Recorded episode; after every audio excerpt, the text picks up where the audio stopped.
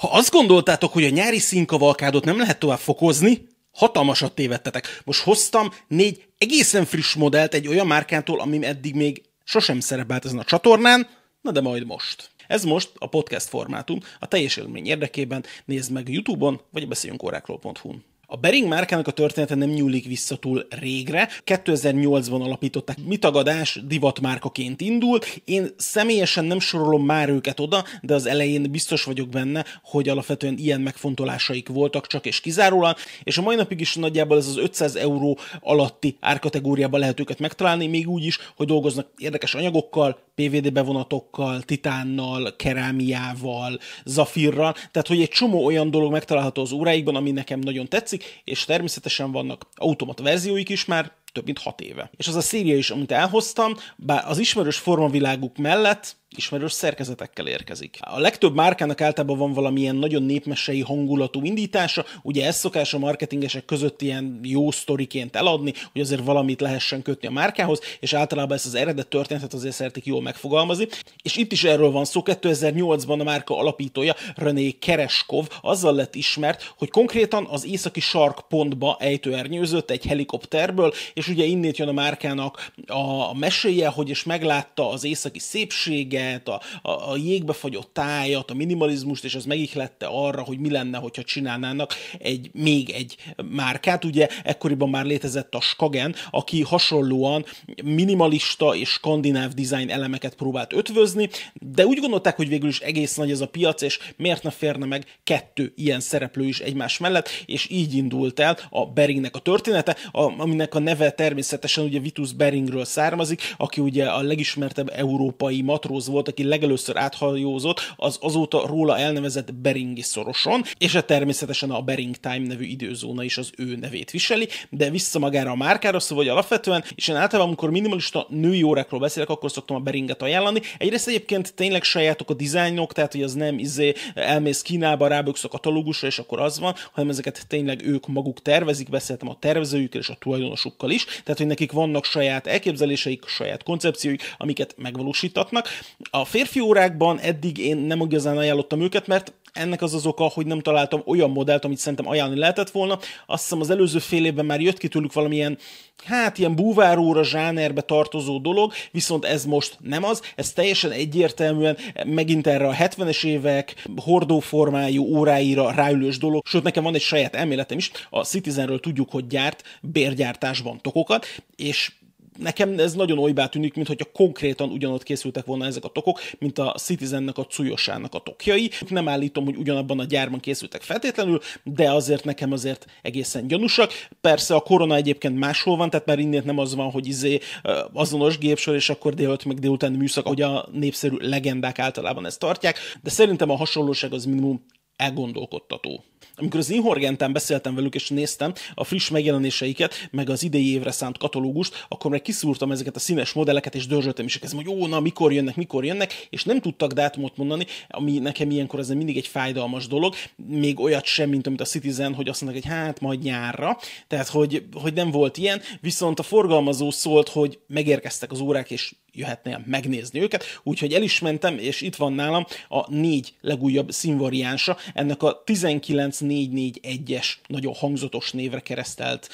márka családnak. És tudjátok jó, hogy én általában nagyon nem szeretem a divatórákat és a divatórás zsánert, meg azt a dolgot, amikor azzal, hogy kitalálunk egy márkanevet, és valahol a távol legyártatjuk a lehető legolcsóbb anyagokból, és akkor utána így megpróbáljuk filérekért eladni. Viszont amiért ezt a beringet elhoztam, az már egyébként elhangzott, de szeretném azért még egyszer ráhúzni. Tehát, hogy voltak a beringórák a kezemben, tehát ezekről nyilván nem úgy beszélek, hogy valamikor valaki mondta, hogy erről beszélni kell, és akkor most beszéljünk róla, hanem hogy voltak a kezemben, beszéltem a márkának a tulajdonosaival, vezetőivel, mutogatták a legfrissebb órákat, tehát hogy van egyfajta személyes meggyőződésem. És én úgy általában is nagyra tartom azokat a gyártókat, akik a hagyományos acél, ásványi üveg és hasonló kombókból kilépnek. És persze ezek az órák is egyébként acélból vannak, ezek sem titánok, viszont egyébként zafirral érkeznek, és mondom, a Beringnek vannak kerámia órái is, ami persze a kerámiára azt lehet mondani, hogy hát izé, sokan árulnak, de egyébként annyira nagyon sokan, hogyha megnézitek, nem árulnak igazán jó minőségű kerámia órákat. A kerámiának a minőségről ugye azt érdemes tudni, hogy a kerámiát úgy szokták megkülönböztetni a jó és a rossz rossz minőségűt, hogy mennyire levegős. Minél több a légbuborék a kerámiának az anyagában, azt mondják, hogy annál rosszabb, és minél sűrűbb a kerámiának az anyaga, annál jobb. És a Berin kerámia óráit, ahogy néztem,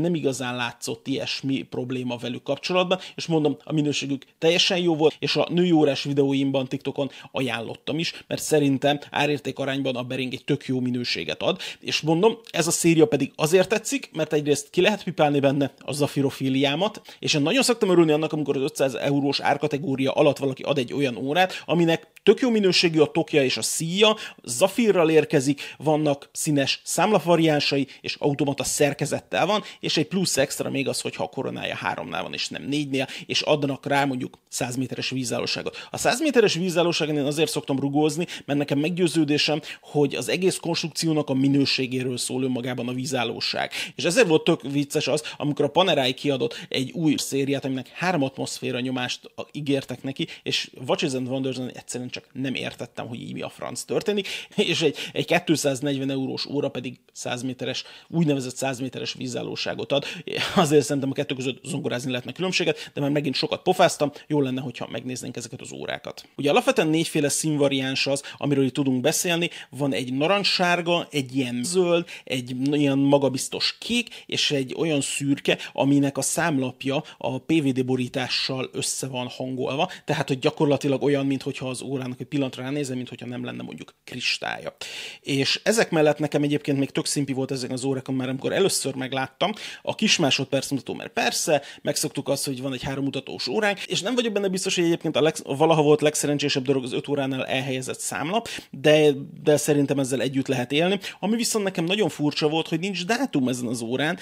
mert, mert azért mégiscsak az ember megszokta, hogy óra van, dátum van rajta, viszont ez még tovább növeli azt a fajta minimalizmust, hogy még egy ablakkal kevesebbel kell foglalkozni, viszont ha mondjuk ennyire foglalkoztak azzal, hogy akkor most minimalizmus, meg minden, akkor le lehetett volna tenni ezt a kis másodperc mutatós dolgot 6 órához, és akkor teljesen szimmetrikus lenne az óra, de szerintem egyébként így is nagyon mutatós. Nekem iszonyatosan tetszenek ezek a visszafogott indexek, amik nyilvánvalóan stílusban stimmelnek a mutatóknak a stílusával, a tokformát ugye feszegethetjük, viszont ez az elmúlt évben azért nagyon sok ehhez hasonló óra jött ki. Ugye ez a 70-es éveknek ez a fajta hordó formája, ami gyakorlatilag a Vasaron 222, a Tissot PRX, a Rolex Oyster Quartz, és még számtalan más ilyen zsánerben megtalálható óra volt. De felteszem ide hivatkozásként azt a videót, amiben hosszabban beszéltem a témáról, szerintem a Tissot PRX-es mentás dolog lesz az. Ahogy TikTokon beszéltem erről az óráról, az első kérdés az az volt, hogy nem húzza az ember ember szőrét. És persze általában az ilyen kisméretű szemes óráknál ez felszokott merülni, és azt néztem, hogy abban az esetben igen, hogyha lazábra van hagyva. Hogyha pontosan méretre van állítva ez az óra,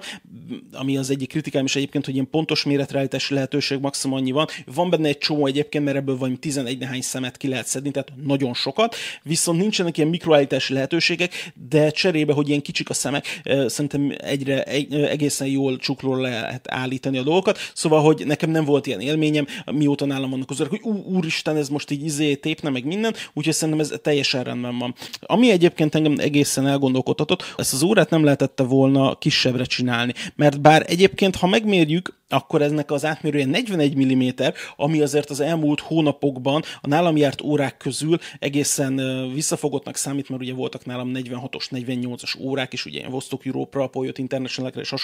hasonlókra gondolok, úgyhogy ez mostanában azért az átlagos megszokott férfi méretezés, bár ugye beszéltünk már a lefelé irányuló trendről, ahol most így elkezdtek ilyen 40-es, 39-es és hasonló méretű órákat gyárt, még az egészen nagy nevű gyártók is, úgyhogy ez a visszafelé mutató trend nek ez egy kicsit mintha ellenállna. Ugyanakkor mondom, ez a 41 mm szerintem ez egy igen viselhető méret. A nagy minimalizmusa miatt viszont eléggé dominánsnak tűnik. Az óra masszív jelenlétért a csuklón egyébként a 48-as fültől fölig hosszúsága az, ami felelős. Ugye az integrált fémszíjaknak az egyik problémája az, hogy erre nem tudunk saját szíjakat tenni,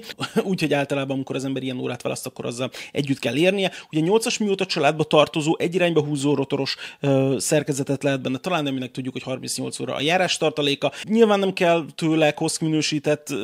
késős per sietést várni, ennek általában a ilyen napi 10 és 20 másodperc közötti késős per sietése szokott lenni, de nagyon jól ismerik ezt a szerkezetet, a 70-es évek óta gyártják, tudjuk, hogy megbízható, és rengeteg márkának a modelljében található meg. Egyébként, ha jól emlékszem, a legelső Bering automata órában, ami 2017-ben jelent meg, abban is pontosan ugyanez a szerkezet volt, úgyhogy a márka ilyen szempontból hű önmagához. Magán a számlapon ugye túl sok néznivaló az indexeken, a mutatókon, meg minden kívül nincs, tehát hogy nem túl zsúfolt a számla, így ezért eléggé markáns magának az órának a megjelenése, és természetesen ezekkel a kiálló uh, tokfülekkel, ugye magával az integrált szíjjal együtt ez teljesen rendben van. Én általában nem szeretem azt, hogyha fúrva vannak a toknak a fülei. Funkcionális szempontból nagyon jó, mert nagyon könnyű szerelni, viszont minden más szempontból, például optikai szempontból nem tetszetős. Az órának maga a magassága 12 mm, ami ugye általában a, mióta, a 8-as mióta családdal szeret óráknál megszokott. Ez köszönhető természetesen az Zafirnak is, és magának a szerkezetnek is. Ugye üvegbetétes hátlemeze van, tehát hogy ezen keresztül lehet nézni az órának a szerkezetét. Maga a rotorja is ugye minimalista, hogy még jobban át lehessen látni rajta, de ugye azért túl sok minden nagyon nagy szépséget nem tudunk rajta felfedezni. Az órának a hátlemezén természetesen minden információ fel van marva, ami ugye ilyenkor felszakott. Ugye a márkanév az, hogy Zafir, az, hogy 10 méteres vízállóság van, az órának a típusa, és az, hogy acélból van. Másik kritikám az órával kapcsolatban természetesen a csat, de ugye az van, hogy amikor arról beszélünk, hogy egy óra 115 ezer forintért Zafirt hoz és automata szerkezetet, akkor valahol nyilván spórolni kell, és ez természetesen a lemez csat lesz. Tehát ilyenkor azért nem számíthatunk arra ebben az árkategóriában, hogy CNC-vel kimart csatot kapunk, hanem hogy ez, ez csak hajlított ez, úgyhogy ez van, ez egy, úgyhogy szerintem ez egy ilyen kompromisszum, amit ebben az árkategóriában azért el kell fogadni. Technikai paramétereiben ez nagyjából mindenben megfelel a Citizennek a cúlyossájának, és pont ugyanebben a hátrányban még osztoznak is. Ebből a négyes kollekcióból ugye valamennyire kitűnik a PVD borítású, ami önmagában azért furcsa, tehát hogy Persze nagyon jó az, amikor sötét számlapos órák érkeznek, nagyon jó az, amikor, amikor ilyen egyszerű minimalista órák érkeznek, és ebben a zsánerben játszik ez a PVD óra is. Ugye PVD-vel van borítva, teljes egészében, ezért van egy ilyen kis titános hatása. Ezen nincs szálhúzott felület, nem úgy, mint a sima acélokon, ez inkább a homokfúvottakra hasonlít, mert ugye a másik kettő variáns, a zöld verziónak homokfúvott az oldala, a kéknek szálhúzott, és szerintem a narancssárga számlaposnak is szintén szálhúzott, és ez ugye ilyen teljesen matnak tűnik, és tök igényesen sikerült ezt megcsinálni, mert maguk a stiftek, amik a helyükön tartják a szíjat, azok is meg vannak színezve. Úgyhogy önmagában ez a konstrukció is nekem,